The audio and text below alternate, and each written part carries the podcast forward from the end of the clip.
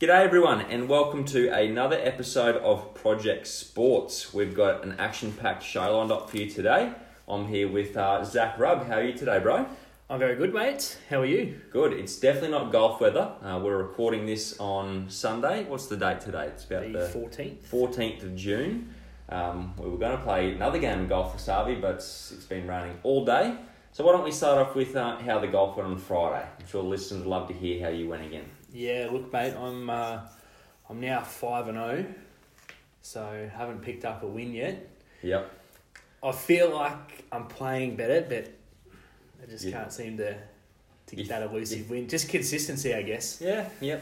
You think your time's coming, but then, you know, the other bloke just steps up their game and swoops in from under your feet and takes it out again. Look, I think you should be worried, mate. I'm, I'm getting my drives. They they're going straight. So if I pick up that short game, Yeah, yeah. you're in all There's a lot of other shots to play than your drive, though. So. Yeah, especially Um, when I'm playing. And tips this week, mate. Um, I'm just having a look at some statistics here. Mm-hmm. So NRL so far, I've got, I've got four right. You're Yep. only three, so I'm going to pull. Pro, I'm going to say two tips again on you this week. Uh, you've taken the doggies this afternoon. Well, tomorrow. Oh, that's right. We'll talk about that later. Yeah. But uh, yeah, you've taken the doggies, uh, and we've both gone the sharks. So uh, I think I'm going to get two up on you this week.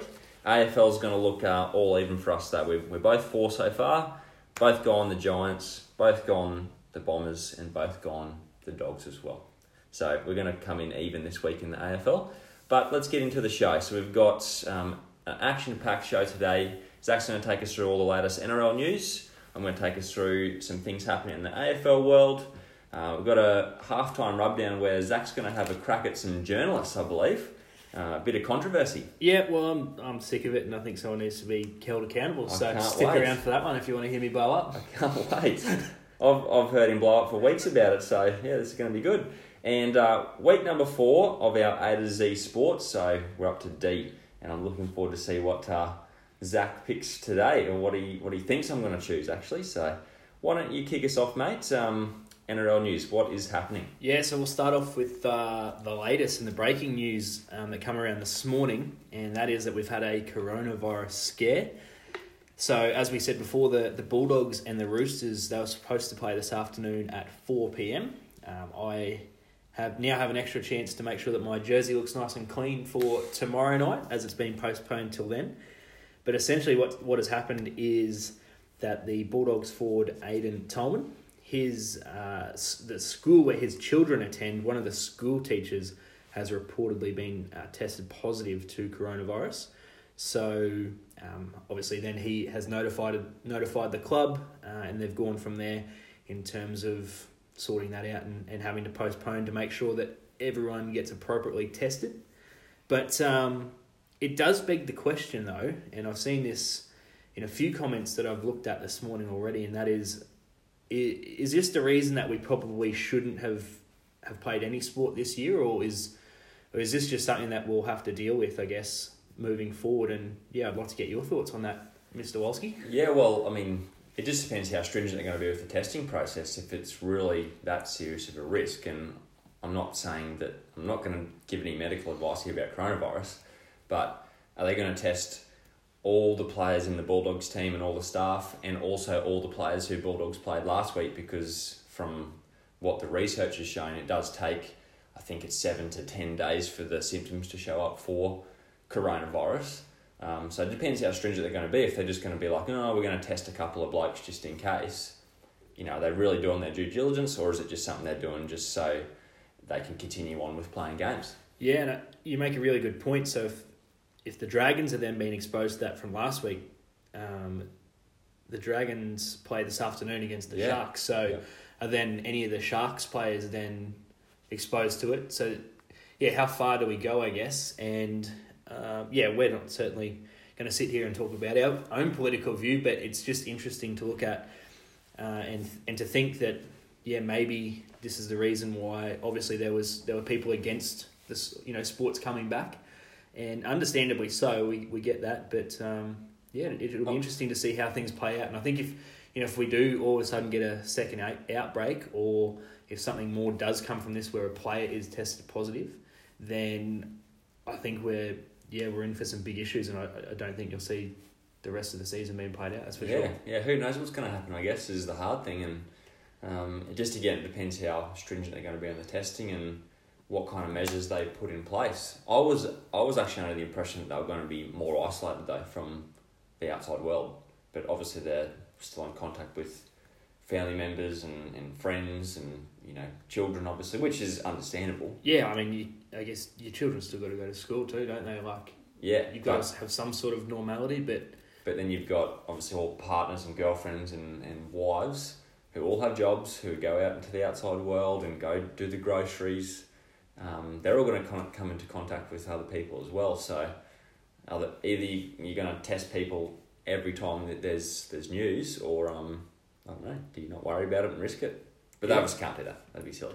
No, that's it. And, you know, we're obviously glad and thankful that we do have some sport back. So hopefully the, the, the right protocols are in place and, yeah, we get this sorted out and everyone's tested and hopefully everything comes back all good and, and we'll have the doggies play the Roosters tomorrow night and we'll we'll move on from there. And if it if it's any um, I guess consolation prize, it just means you'll be happy on Monday. So we'll get one good day of work in, and then you'll be cranky from Tuesday. Yeah, well, I mean, I actually said this to my partner this morning. I said, how good is it? We're going to go from Thursday to Sunday. We normally have footy. However, this week it's going to be Thursday to Monday again. So I've only got to wait, what, Tuesday, Wednesday, two Mm. days, and then we've got more footy back on. So I, I count it as a win, actually. Yeah, good. oh, well, thanks, uh, Aiden Tom's kid. That's uh, good for you. Making Zach's uh, Bulldog dreams alive. Excellent. Uh, the second thing that we'll crack into this morning is some of the latest um, player movements and signing newses, and we're going to have a, a bit of a chat about our thoughts behind that. First one, Isaac Luke has been confirmed that he'll move from the Dragons to Red Hill, so he's going to be playing for the Broncos potentially as early as next week. And then we've also got Luke Thompson. So Luke Thompson is a front rower from England. Plays he played for St Helens, and he is now uh, been signed by the Bulldogs. They originally signed him from next year. However, he's got an early release to be able to come here. He's going to spend 14 days in isolation. I believe he arrived Saturday morning, and then he will. So he'll spend 14 days in isolation from there, and he'll be ready to play for the doggies. So Where's he been released from? Sorry, mate. uh, St Helens, so over in in Is that English currently running?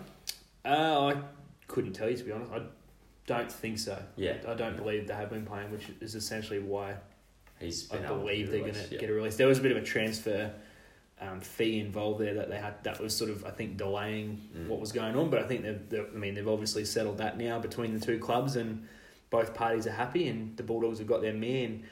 It does beg the question though for us. I've got two here, and firstly, should there be some sort of transfer window, or should it just be an open slather all year long, or should we just not have any player movements during the year? Because I don't know, this is getting a little bit ridiculous for me. Mm. I had it. I absolutely had it. I think it's an absolute joke to have players move around like this. I, I would just say though in um what's, the mate what's the old mate who's coming to the Bulldogs? Luke Thompson. I would say in Luke Thompson's case a little bit different. He's he's not currently playing, um, so there there may be some case for, for that to happen. But in the case of Isaac Luke, he's got a contract which he has signed, and now he's gone got a release from that contract to come to another club. I think it's an absolute joke. It's also a bit of a rub in the face for uh, probably young Corey Pakes and also Jake Turpin, who I'm assuming they're working quite hard to cement their spot in number nine uh, for the Broncos. And now Luke's going to, and I've got nothing against Isaac Luke here, by the way, um, but he's walking into a, a spot um, that those two boys have been working really hard for just out of nowhere. Yeah, I mean it's tough. Players are just trying to do. You know, Isaac Luke's just doing what's best for him in terms of his situation. He wants more game time. He's not getting any at the Dragons. Um, so you can understand him wanting to move, but I totally agree that uh, you know it's it's almost unfair on you know young Corey Pakes who's got his debut now. Unfortunately, because Jake Turpin's been injured. But when Jake Turpin comes back, what does that mean for him? He was, Yep. in my opinion, he's been a standout for the Broncos over the past eighteen months. And does he not get a spot now? Is he gonna, you know, will be will he be coming off the bench? Then what happens to Corey Pakes? He hasn't, you know, I don't think he's done anything wrong, wrong, in, no. in his um in his debut. He's um they did get flogged, but it wasn't his fault. No, not his fault. So he's he's been really solid. Uh, I think he's made fifty plus tackles in both games. So you know he's going really well. And it just yeah. So for me, I, I would I personally would like to see some sort of transfer window where we just we know these things can potentially happen. Whether it's like a month or a two week period where it's just a little bit frantic and we go bang bang bang, get your player swaps done. But what's the point in seeing a couple of player swaps now, a couple of player swaps in a couple more weeks, Mm. and, and so forth. So Because really, is your spot ever safe then in that case? And it just begs the argument of, you know, you said before Isaac Luke's probably doing the best thing for him, um, but I don't think the world should work like that. You know, Yeah. it's, it's it seems you know a little bit selfish to some degree. Um, he's he's going to come in and take someone else's spot potentially. Um, you know, that's how the really great clubs do thrive. Is it's not about me; it's about the team. And um, you know, you, you look at something like an, an All Blacks, so the Wallaby, uh, the sorry, the um, New Zealand rugby union team, all about what is best for the team, not what best for the individual. So, I think if if players could actually realise that, you you probably find a bit more success in the longevity of their careers. Yeah, no, I definitely agree, mate. And um, probably brings us on to the next question where um, we'll look at what will these signings do for the team. So, so leaving apart the side of, of how we feel whether they whether they should have gone there or whether should there should be a window or what should happen there. There's just no no signings non-stop. You just stick your contract out. Yeah, what do you think these guys will bring to the to the teams that they're heading to? I guess Isaac Luke as a hooker for me obviously you you do have Jake Turpin out and you've got young Corey Pakes in there who's you know only played two games of NRL so certainly Isaac Luke's going to bolster their experience um, and from a coach's perspective hopefully yeah lead that team around the park. And you know I always also look at for for Corey Pakes hopefully he sees this as a good opportunity to learn from someone that's played 250 plus NRL games and is an international uh, rather than, I guess, as you said, it, it could be a bit of a you know kick in the guts. I hope that he does bounce back from this and makes him hungrier to fight for his spot and, and help him develop into a better player, Yeah, as well as Turpin as well. um, Because they've there. probably both lost um, a mentor in Andrew McCullough. yeah, certainly. I who's mean, gone he- down to the Knights, so um, you know potentially that in that this may have been cooking for months as well. It's it's probably not something that's just been a snap decision by the Broncos and they've just gone, oh let's let's do this. It's probably been cooking for a little while um, while the lockdown was on. So um, maybe it's their way of bringing some experience in, mentor those two younger guys, and, and hopefully that increases their chances in the future of of having some longevity in their careers too. Yeah, and I think it'll also benefit their halves. So Brodie Croft and Anthony Milford, if if Isaac Luke can control the ruck and get a bit of speed going around the ruck, I think it's going to give those two players more time. Brodie Croft, obviously, to direct the park, the team around the park, and then just give Anthony Milford, hopefully for you Broncos supporters, some sort of um, be able to play some sort of ad lib footy and just play off the cuff and really look up, play eyes up footy and see what's in front of him. Yeah. Because at the moment, you know, we're obviously the Broncos are on a bit of a losing streak, and there's a lot of talk around Anthony Milford being Mm. paid a million dollars and all this sort of stuff, and not running the footy and all that. So hopefully, it can create some opp- opportunities for, for those two moving forward as well. So Mm. the pressure backs Well- off them. Will Luke come in and start playing straight away, like, or is he? Well, I'm not sure. I mean, it this only happened yesterday, so I'm, you know, I don't know. I guess it's the coach's decision. Sure. You know, I, I would hope that he's going to somehow earn a spot because if you, as we've sort of said previously, if you if you just walk in, that's certainly going to put at Mm. least you know your two hookers offside. Plus, what's that going to do for the rest of the team that thinks, oh, well, you can just walk in here and do whatever. So I'm sure I'm sure the coaches will sort that out. I'm sure Seibold's um, not silly in that department, and you might see Isaac Luke play from the bench or we might have even a see off. Broncos score a try. Yeah, Should I be did it right on Thursday, mate. Give him a break. um, alrighty. Anyway, moving on to some more exciting news rather than being a little bit dour there. We've got. Uh, I'm going to talk about the Eels now, who are five and zero, and they're off to the best start they've had in the last 34 years. And so, what what we're going to do is we're going to put up a poll on Facebook and Instagram this week, which we are looking for a sponsor for this poll.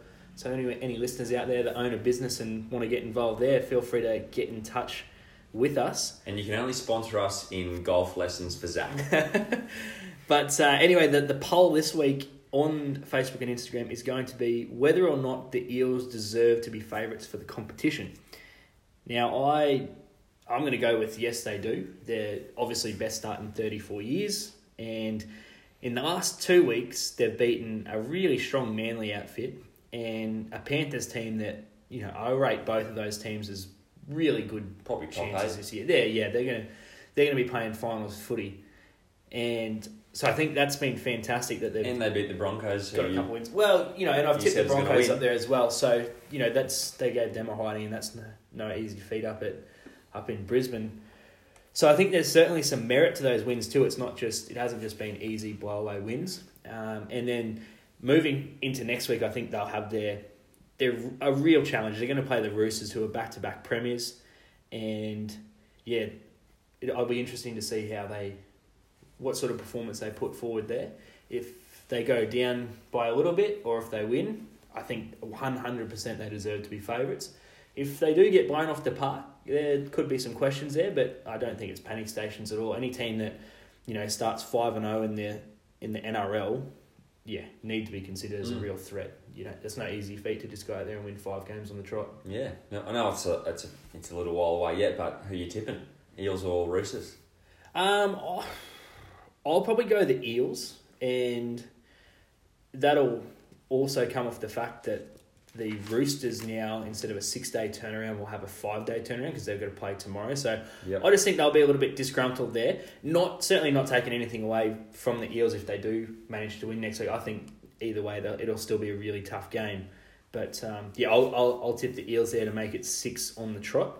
But one thing that really caught my eye with the Eels is on uh, Friday night they were down ten 0 for the majority of the game. They sort of they just looked a little bit clunky at stages, look a little bit flustered when they were attacking Penrith's line, and then in an eight minute time frame they put on three tries and end up winning the game 16-10 and then you've got your strike weapons like Waqa Blake on on Friday night. He was the main one of the main reasons for scoring those three tries, along with um, the forwards. Um, Brown moving going forward through the middle was fantastic. You've just got those strike weapons, and Mitchell Moses. After that happened, he just really took control of the game and um, and set it to their tempo. So certainly, I think the Eels are going to be a team to be reckoned with this year. Mm. And not the Titans after that uh, one win they had. No, no, no, I, I don't think I ever said that. I just Oh, okay. Yeah, I just saw by that uh, Facebook post that got put up that you were tipping them for uh, grand finals. no, no, no, no. They'll be improvers, but they'll get better. Just checking. Yeah, so they'll get two wins this year. Is that what you're saying? yeah, yeah, yeah. They'll yeah, good. They'll Good. go okay. Mate, any other NRL news? Um, last thing that I'm going to touch on is I want to have a look at um, a player this week, and to the surprise of probably everyone, but in particular Liam, who just keeps giving me non-stop crap Hmm. about this. Uh, it is not. I'm not talking about one of the Morris boys today. I've gone for someone different. Oh, I thought so. I thought you had a new two players that played in the NRL. No, no, I've got I've got a third now. So today I'm going to have a look at Latrell Mitchell and his transformation into a fullback. I think he's getting much better week to week. What are your thoughts initially on that, Corey? Look, You obviously yeah, I I may not have seen a whole lot from him, but no, I did. I did watch the game this week, and yeah, looked he looked pretty dangerous.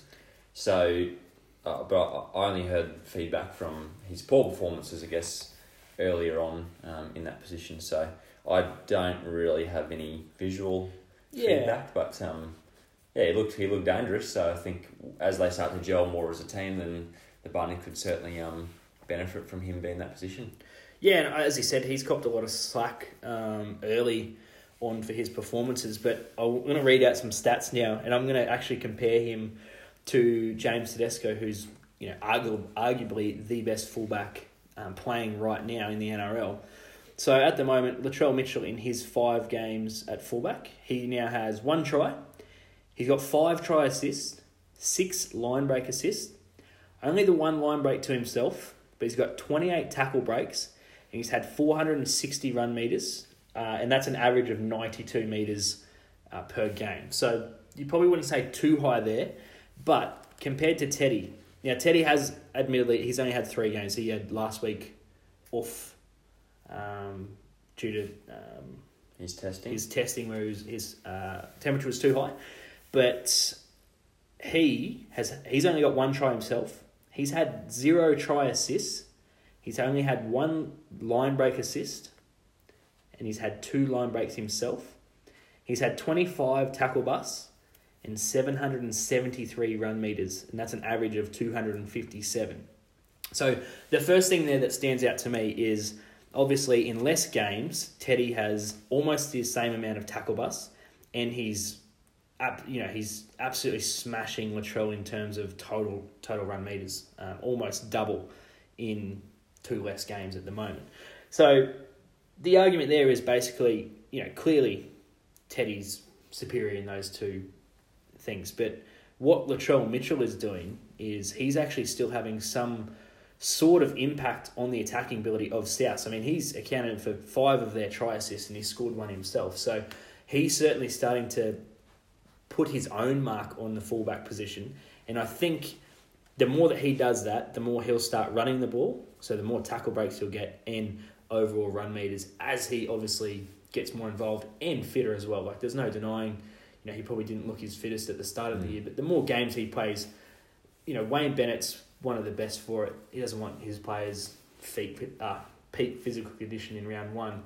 He wants Latrell peak it by round twenty, moving into the Yeah, he finals. wants and, win the grand final. and I think moving forward, I think if Latrell can really get um, his hands on the footy more, make more runs, and still have those impacts um, by scoring tries and try assists, then I think the Bunnies they'll start to look more dangerous as they start to string it together as well. Mm.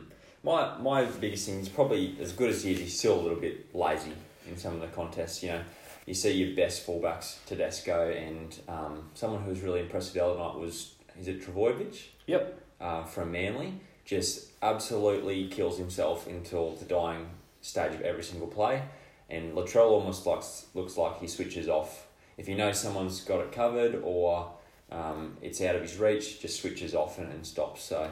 Um, that's another area of improvement as well. It might be a strategy of you know conserving the energy, but I'd rather see just players just give it their all and and um, flog themselves. Yeah, hundred percent, and obviously he's copped some criticism for that as well. So if he can get that right, along with how he's already travelling in five games, I think by the back end Mm. of the year, he, yeah, we could be talking about him as One of the best. one yeah. of the one of the great fullbacks, I guess. So Yeah. hopefully for his sake, we want players to do well. Hopefully, hopefully for his sake that he um, he continues to work hard and improve, and yeah, the Bunnies will be round about the finals as well. Yeah, yep. Excellent, mate. Well, that's all I have. So let's head on into some AFL news and let's show us what you got. I can't wait Yeah. to talk about one game in particular, but Well, look, I I'll, know I'll you wanna you- avoid it, I'll take you quickly through what we're gonna we talk about. We're gonna talk about uh, low scores and uh, if we're gonna see them more, or if it's gonna be uh, something that we uh, we don't really talk about too much. We're gonna talk about uh, my questions around the injury process for players. I'm going to do everything at all costs to avoid talking about one game in particular. Uh, and then we're also going to talk about the potential for us to see a small forward win the Coleman medal this year, which uh, I, I've got my eye on someone. Uh, I know you love him, but uh, I do too. Yeah. And he's at ten dollars at the moment on Sportsbet. So well, if you're a yeah. bit of a punting fanatic, I think my gamble responsibly, but my account's down to fourteen dollars now after this weekend, so um, I'll make one hundred and forty bucks there. So um, the low scoring has been something that people have been throwing out a fair bit with the reduced quarters. Um, so we're, we're down to 16 minutes of time on um, rather than 20 minutes. Um, so you've sort of lost, you've lost 20% of game time overall. Yep. That has had an effect on things like um, probably disposal counts. It's had an effect on, say, distance covered. So I've, I've, I've looked back at some of the games um, sort of your top five players covered between about 15 and 17 kilometres for a, a game in 2019, and we've seen about 12 to 13 Ks for the top five players um, so far this year. Um, obviously, we're only looking at two rounds though, so it's a um, small amount of data to look at. yeah, Um, but that's obviously the AFL's way of reducing the risk of injury um, on their players um, by bringing that back a little bit.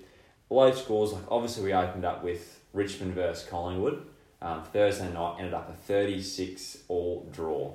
And that's pretty well rugby league score. Um, it didn't look entertaining, did it? Like you. No, I unfortunately didn't get to see it because I was at work. Um, so I was disappointed in not being able to watch the whole game. But um, yeah, look, I got home, 36 hours. like, oh, wow, it would have been boring.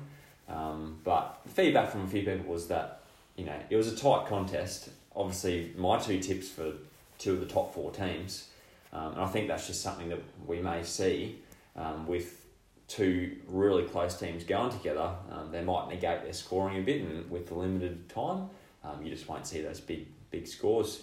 Um, but it looks like some of the other teams didn't didn't get the email about um, not scoring high. The Cats scored hundred points. Yep. In their sixty point thrashing of um, Hawks. Shout out to Wayne Carlish if you're listening. Um, Port Adelaide absolutely flogged um, the Crows over there in South Australia. They looked. I told you, top four for Port. Yep. Well, Yep. as I said, only two games in. mate, Only so two we won't games get in, too but excited two about it. wins, But two it's big every wins year. for Port Adelaide. Um, so there's my tip there. Um, and two Queensland teams, Lo- like Lions kicked about 80 points and Suns kicked 90 points yesterday against West Coast. And they're, you know, they're not massive scores, but that's an average average sort of score, you know, you're 80, 80 points. So Yeah. um, we definitely, obviously they didn't get the memo about not kicking um, too many goals.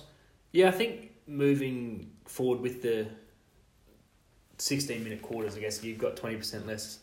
But I think by reducing that time and then increasing the amount of interchanges, I've talked about this before that you'll have fresher players on the field at any one time.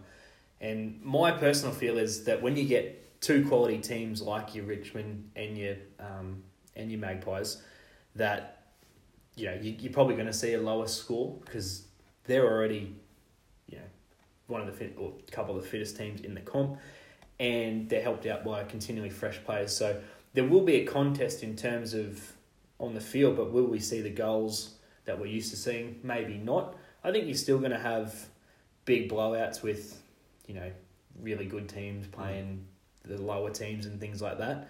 But that's just my general feel about it is when you get two quality teams or, or even not even just necessarily quality teams, but two teams that are, you know, on par with each other, you may start to see those lower scoring games. And if teams are smart about it, then they might tactically be able to try and keep the game a little bit closer Yep. by utilising the less playing time along with their interchanges. So Yeah, you might see a few more contests even from some lower teams, but we've seen it in the NRL as well. You you're still going to have your blowouts and and your and your tight games. It's going to depend on the teams and how they turn up to play. I think. Yeah, yep. Uh, well, one thing that we, we don't want to see though, I suppose, as, as spectators, is you, you do get this quite a lot in, uh, in in the past. Is when a team is up by say three goals with five six minutes to go. Um, you know, in Aussie rules, you have the potential to kick a goal a minute. Um, so what you see is when you, you get up a few goals up, coming close to the end in that last quarter, teams do usually hold possession and they'll try and chip it around and maintain that possession to wear, wear down the clock. Um, what we don't want to see, and I probably noticed a little bit in the Brisbane Fremantle game, um, Freo come back at them pretty well in that last quarter.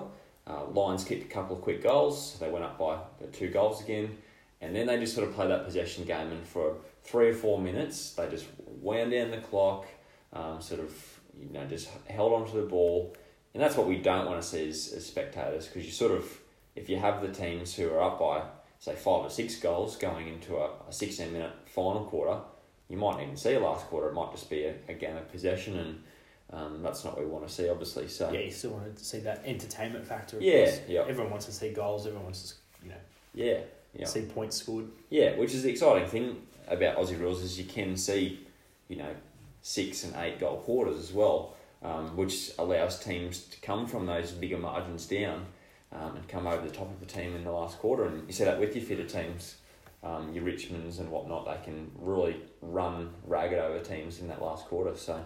Um, which makes it exciting. Um, Patrick Dangerfield celebrated his 250th game this week. Um, so the big danger clocks up 250, which is well deserved. He's he's going to go down as one of the greatest of all time. Um, not his highest disposal game, 24 disposals, one goal, six score involvements. Um, so I'd say he had a pretty good game there. Sounds good. Yeah, yeah.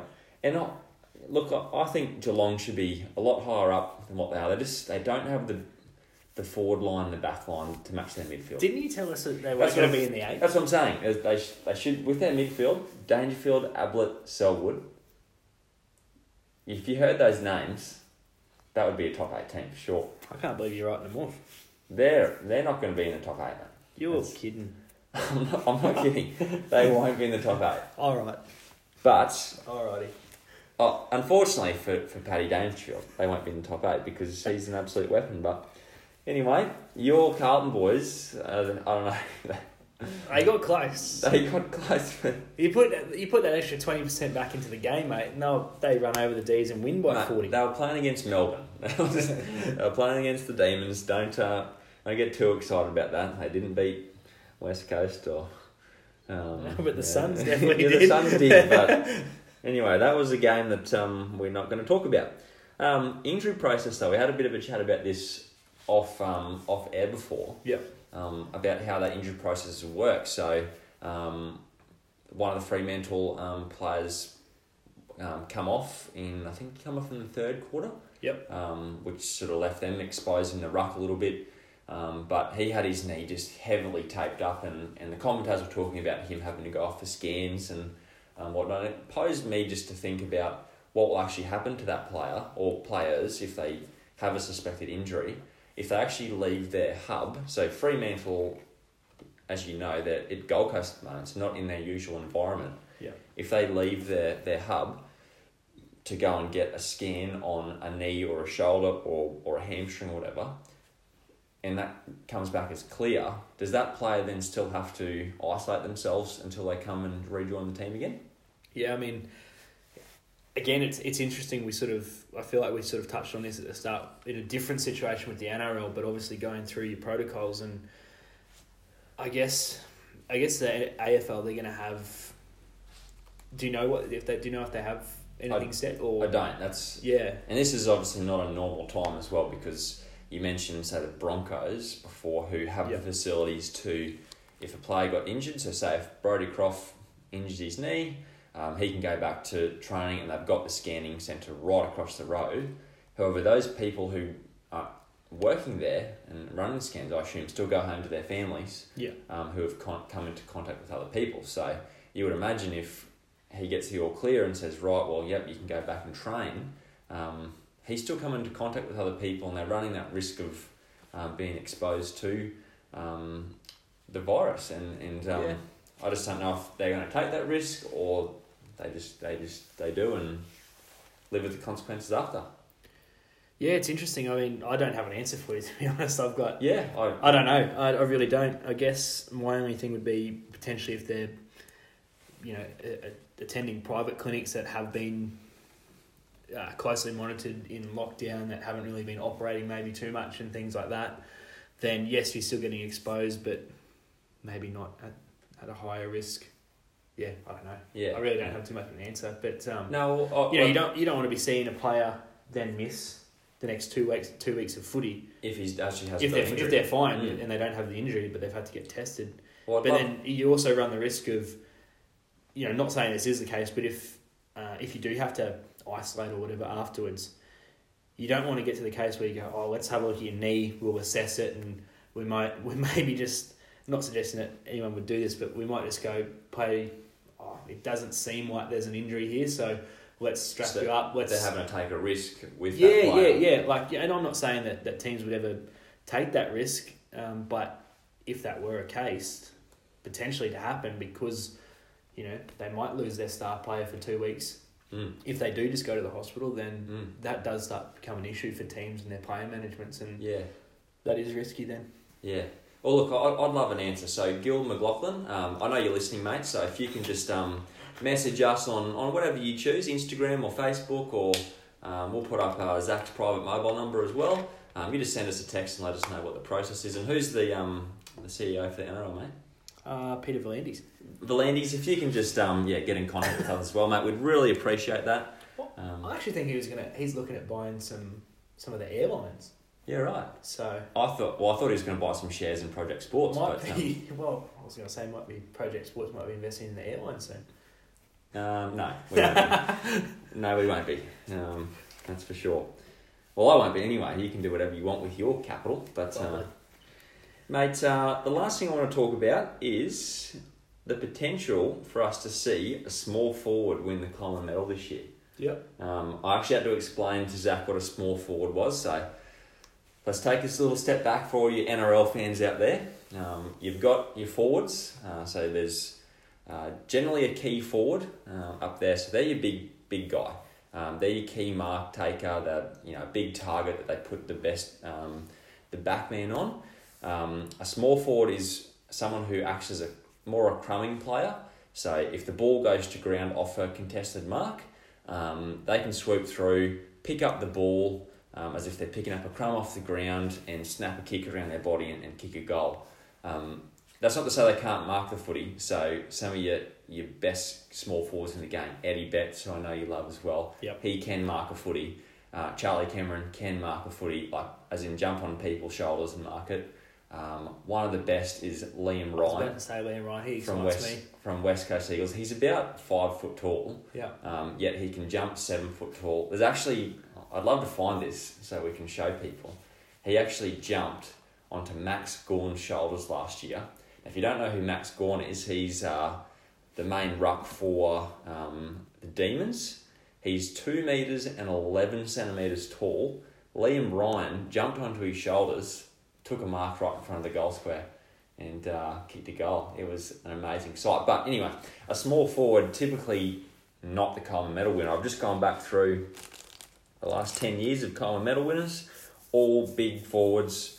Um, you know, over the meter ninety five. I think only Jarryd Roughead is a meter ninety one or a meter ninety three, so he's about my height, six foot three. Um, but you've got Jeremy Cameron, he's nearly two meters tall.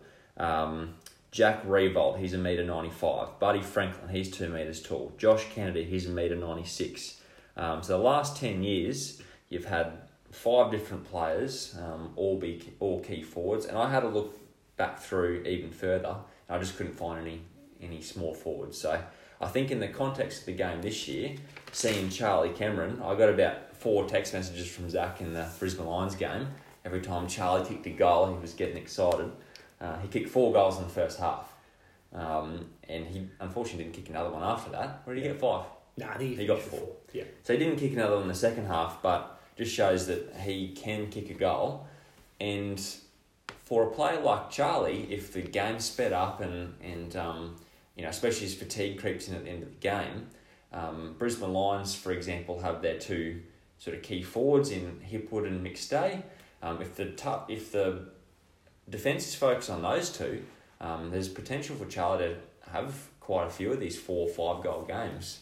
And I'd love to see him win a Coleman medal. Well, I mean, he's the lightning. He's he's got great hands. He's going to swoop on anything that's on the on the ground and pick it up and put Yeah. it straight through the post. So, yeah, he's he does excite me, and yeah, I agree with you on this one, mate. For once, Yep, yep. Uh, and it might not be Charlie either. It might be Eddie Betts from um, from Carlton. Yep. Um, but unfortunately, the Carlton uh, midfield have to get it into his hands to for him to uh, actually kick a goal. So they got to facilitate it. I think the I think Charlie's probably got a better chance because he has the firepower in the midfield with Lachie Neale and, and Zorko and the like to actually get it down there. And I, I might actually put some money on. That's not a, that's not financial advice for anyone who is looking to make a quick buck. But I might put a little bit of money on Charlie Cameron to win the Coleman Medal. That's my tip. lovely, Mate, uh, that's AFL news done. excellent. Um, we've got a couple games this afternoon. There's one going on right now, um, which Zach's checking the score. We both tipped uh, the Giants. and it is eighteen all 18 at. So Yeah. again, you're seeing probably another low scoring game here. Yeah, that's Uh, not helping my cause. Come on, boys. Two two goals, six behind. So it could be an accuracy issue today Yeah, as well. I don't, yeah. I don't know what Well, what are the conditions like today? Sydney. I don't know. Sydney's probably It's probably raining and wet and windy Yeah. as all hell as well. So, So there's an excuse there for him. But let's uh, move on. Um, I believe you're going to talk about a bit of controversy for us, so let's get into it. yeah, yeah, mate. I um, I'll, I'll try and keep this this quick, but I definitely want to open up hopefully a can of worms with a few people here. And look, I just think I'm going to come out with a statement and say that journos should be held accountable for their comments. So I don't believe that you can just go out there, rip a story on, on an athlete, and then you know if it if it's actually wrong or incorrect information, I think yeah I think you should be held accountable for that because yeah we've seen during the week uh, for those of you that, that don't know there was um, there was a journalist that come out with a breaking news story on Monday night during the footy that Josh Reynolds, a player from the West Tigers, had got home from, got back to Sydney from Brisbane, and was on his way home, pulled up by police, and had failed a roadside drug test. He then went into the uh, into the van, and he was um, he was negative, so he was he was actually fine, and the police explained to him that false negatives, uh, sorry, false positives happen quite often, and there was nothing to be alarmed about. He was fine, and basically, yeah, all good from there. However, uh, this journalist had come out and said that you know created this drama around there's a there's a you know Josh Reynolds has failed a test. He's going to have more tests done. Um, he's not in the clear. All this sort of garbage that carried on then for a couple of days uh, before there was you know any real clarity around it. But the whole time, you know, Josh was obviously quite confident on his uh, social media accounts that he was in the clear and he had no issues. He even said, uh, invited the journalist to come have a chat about it. But of course, being the grubby journalist that he is, I, I guess he probably didn't even contact him at all. And yeah, and I think it's it just it really starts to grind my gears that you can just say whatever the hell you want just to create a headline. This then impacts a player's life, and you know, then when the player's all in the clear, yeah, nothing comes from it. No one, you know, no one remembers the fact that he's innocent. Everyone's just going to remember the couple headlines on Monday and Tuesday saying, you know, NRL star caught, you know, driving whilst on drugs. So, you know, that's what really pisses me off. And yeah, I think they should be held accountable for that. I think there should be some sort of apology or some sort of punishment. Like seriously, how can you just go out there and and yeah, just and basically just say whatever you want. say whatever you want, and you there's nothing that's going to happen to you. So you can make up a story right now, Corey, about anyone you want. Say something about the Gold Coast last night that beat you West Coast. Tell, oh, tell, all, tell someone there was a player on drugs there, and they were it, it won't on, matter. All on performance enhancing drugs. Yeah, yeah, yeah, that's for sure. Won't matter. Yeah, and I'm pretty sure the staff at Royal Pines, where where West Coast is staying, must have put some sleeping tablets in, in their food because they were on they were asleep last night. Yep, hundred percent. Sure. So yeah, that, that really grinds my gears, and I I, I understand that um, the journalist's job is to create headlines and you know all this sort of stuff, but at the end of the day, when you're putting out false information out there, it, it affects it affects people's lives. For, so. for those who don't know, Zach is obviously a, clearly a very sensitive man. Um, I'm actually just, I'll go get a tissue for you, mate, while you're uh, finish off yep. a little tear dripping down your eye. I get what you're saying, but look, he, he hasn't he hasn't been a um, a, a shining citizen his whole life, has he? He's well, I mean, he has. I mean, off the footy field, you, people say, "Oh, he's a grub" and all this sort of stuff for the way that you know he plays, but at the end of the day, that's got absolutely nothing to do with him as a person. Everything that I've seen on his social media accounts is he seems like a genuine guy that's out there. He's doing a lot for the rugby league community. Does quite a lot um, out and around Sydney with different foundations and things like that. And yeah, I, I if if he was, I think it's ridiculous. If he was an ex Broncos player, would you be standing up for him as well? Yeah, hundred percent. I it, it it grinds my gears with all players that unfortunately get dra- their name dragged through the mud, unless there's, you know, some concrete stuff uh, where these pe- where these players are guilty. Then I think, yeah, why, you know, obviously we, we want to hear about that, but for stuff when you don't even know the full story yet, to come out and claim certain things is, yeah, it's just ridiculous. Mm.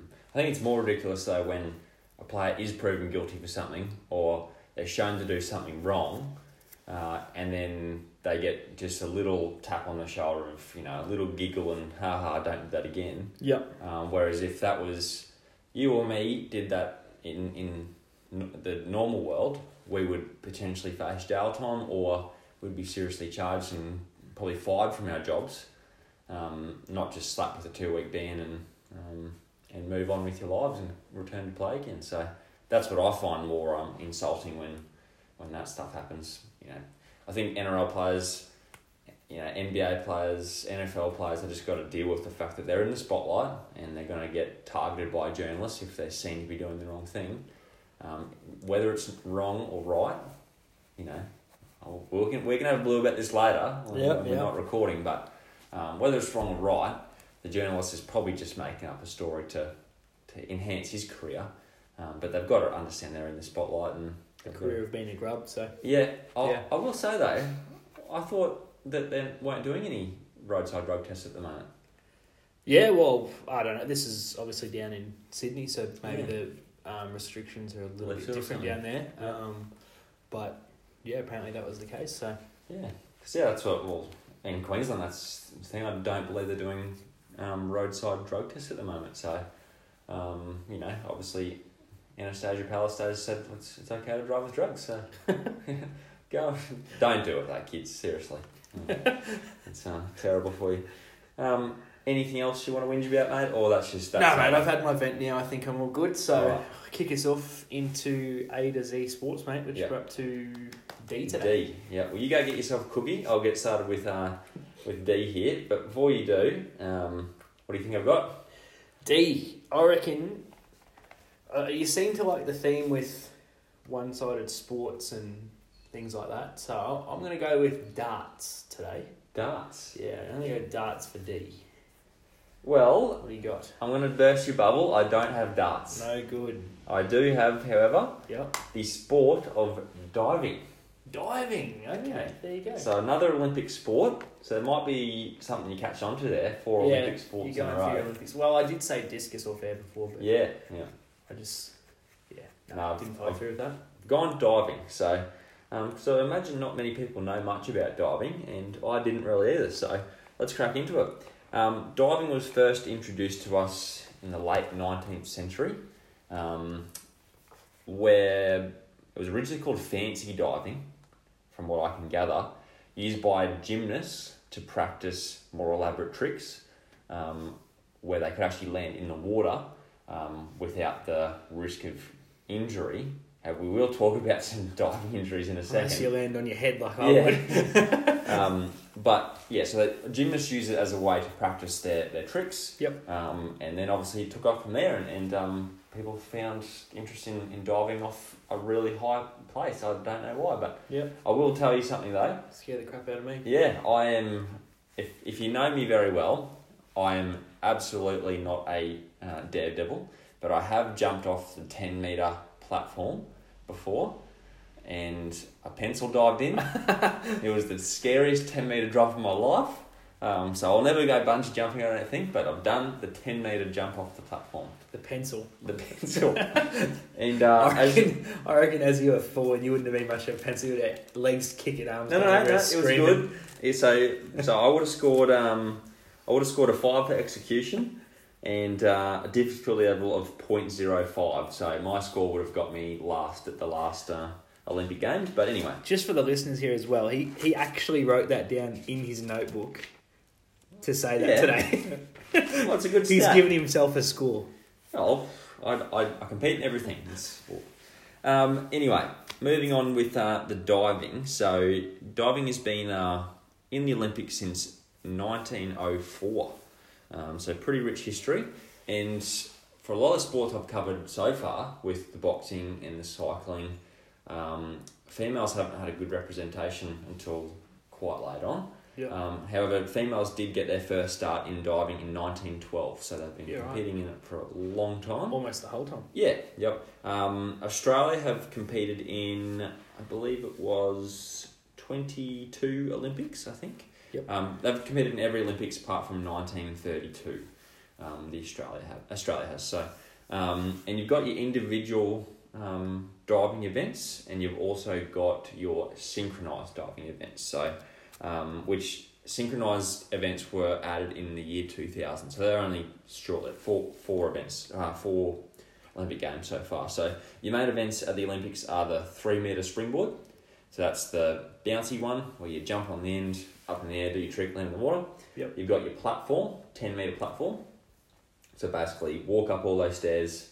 Um, hopefully, you don't vomit on the way as you get to the top. You do some trick off the top, land in the water. You've also got those two events both synchronized as well. So, two people from the same country, um, either male or female, and um, they synchronize their trick together. So, the trick is that they try and do it exactly the same. Yep. Um, so the same events, springboard, three meters, and also the ten meter platform as well.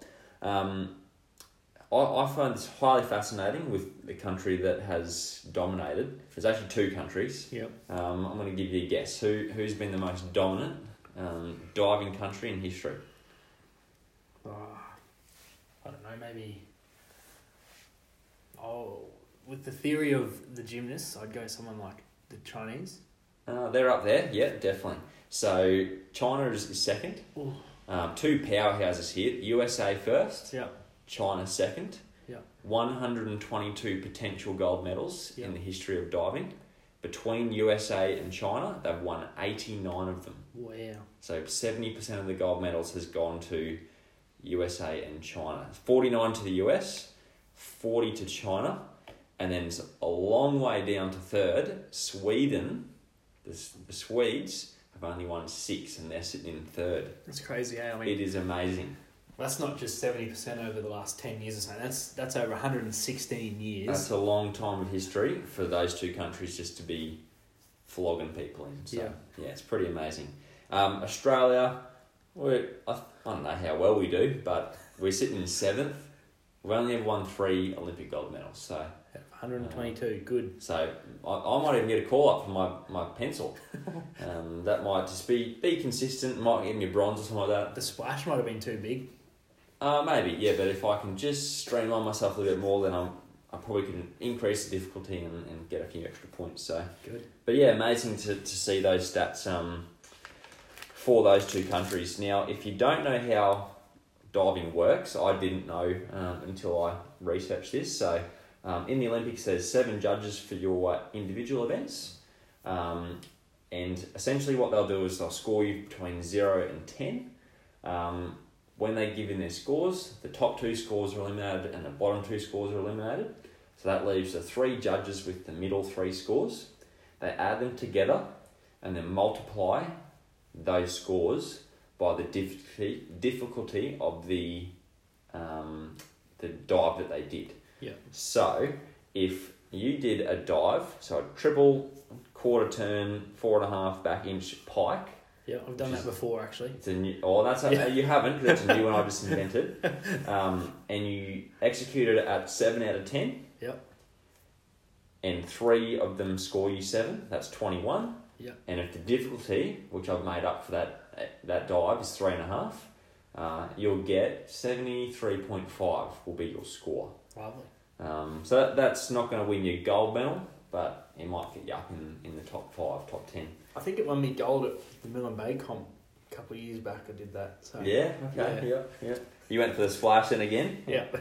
Um, so the dives at the moment they do range from difficulty levels of one point two, which is for a forward dive in tuck position. So I'm imagining that's just you jump off, tuck your knees up, and go straight down. Oh, yep. That's a, that's scored a one point two, so probably not quite as difficult as the the pencil splasher. Mm-hmm. Um, but all the way up to four point eight, which is a reverse four and a half somersault in pike. So I've only ever been able to do that twice in, in my life, but 4.8 difficulty. So if you have a crack at that one and you do it well, you'll be winning gold. Um, and the criteria is essentially how they score it um, is off your approach, so the start position, the takeoff, the flight, so how you look in, in, in mid flight, and Yeah. also the entry in the water, I believe, is very important that you don't make too much of a splash as well. Yep. So yeah, pretty cool. Now, quickly, we're going to just touch on another type of diving. High diving Yeah. is um, it's been around for a little while. Like they've been doing it since I think 1980. I saw some stats about um, some world records. They've just introduced in 2013 high diving into the FINA World Championships, and FINA is the governing body for your aquatic sort of um, sport world championships, so open water swimming, swimming, um, etc. Yep. Um, get this: if ten meters isn't scary enough for you, the high diving competition, men jump off twenty seven meters, and females jump off twenty meters, and yeah, I got scared enough off ten, so there's no way I'm doing twenty seven. Um, and it's said to be that divers reach speeds of over ninety kilometers per hour, which is amazing. So I get I, I get a little bit nervous when I go hundred k's now in the in the car. So um, yeah, it's, it's very fast. There is a few world records. Um, so there's a Brazilian by the name of Lazaro Schaller. Uh, he holds a world record for the highest dive ever, which he did in I think it was twenty fifteen. I didn't write it down, but twenty fifteen in Switzerland, fifty eight point eight meters. He dived. Um, I don't know why you'd want to do that. I don't know either. It's absolutely crazy. Um, what I did see though, I talked about before how gymnasts practice the diving to practice their tricks Mhm. with less risk of injury. I looked at the top 10 highest dives that's ever been completed, and I think it was about six or seven of them broke a bone on entry. Oh. And we're not talking like a broken wrist, we're talking broken femurs, Oh. we're talking a broken back, some wrists and collarbones as well. But if you're jumping off something 50 or 60 metres high, what else do you expect? Yeah, I mean, you've got to execute. you? if, you, if you just go the old pencil and you have your legs out to the side a bit too much, oh, oh, yep. Yeah, it's you it in painful. half. Yep, I'm, I'm just feeling it right now. So, anyway, I will not be taking up the sport of diving anytime soon. I'll have a go at the three metre springboard, and uh, but uh, yeah, that's that's going to be my limit. So, that's diving, mate. Excellent, mate. Well, that just about wraps us up. Um, we are finished for another week. Now, before we go, if you could please do us a favour, if you enjoy hearing what we're talking about, make sure you jump onto um, Spotify or um, Apple iTunes or whatever you're listening on.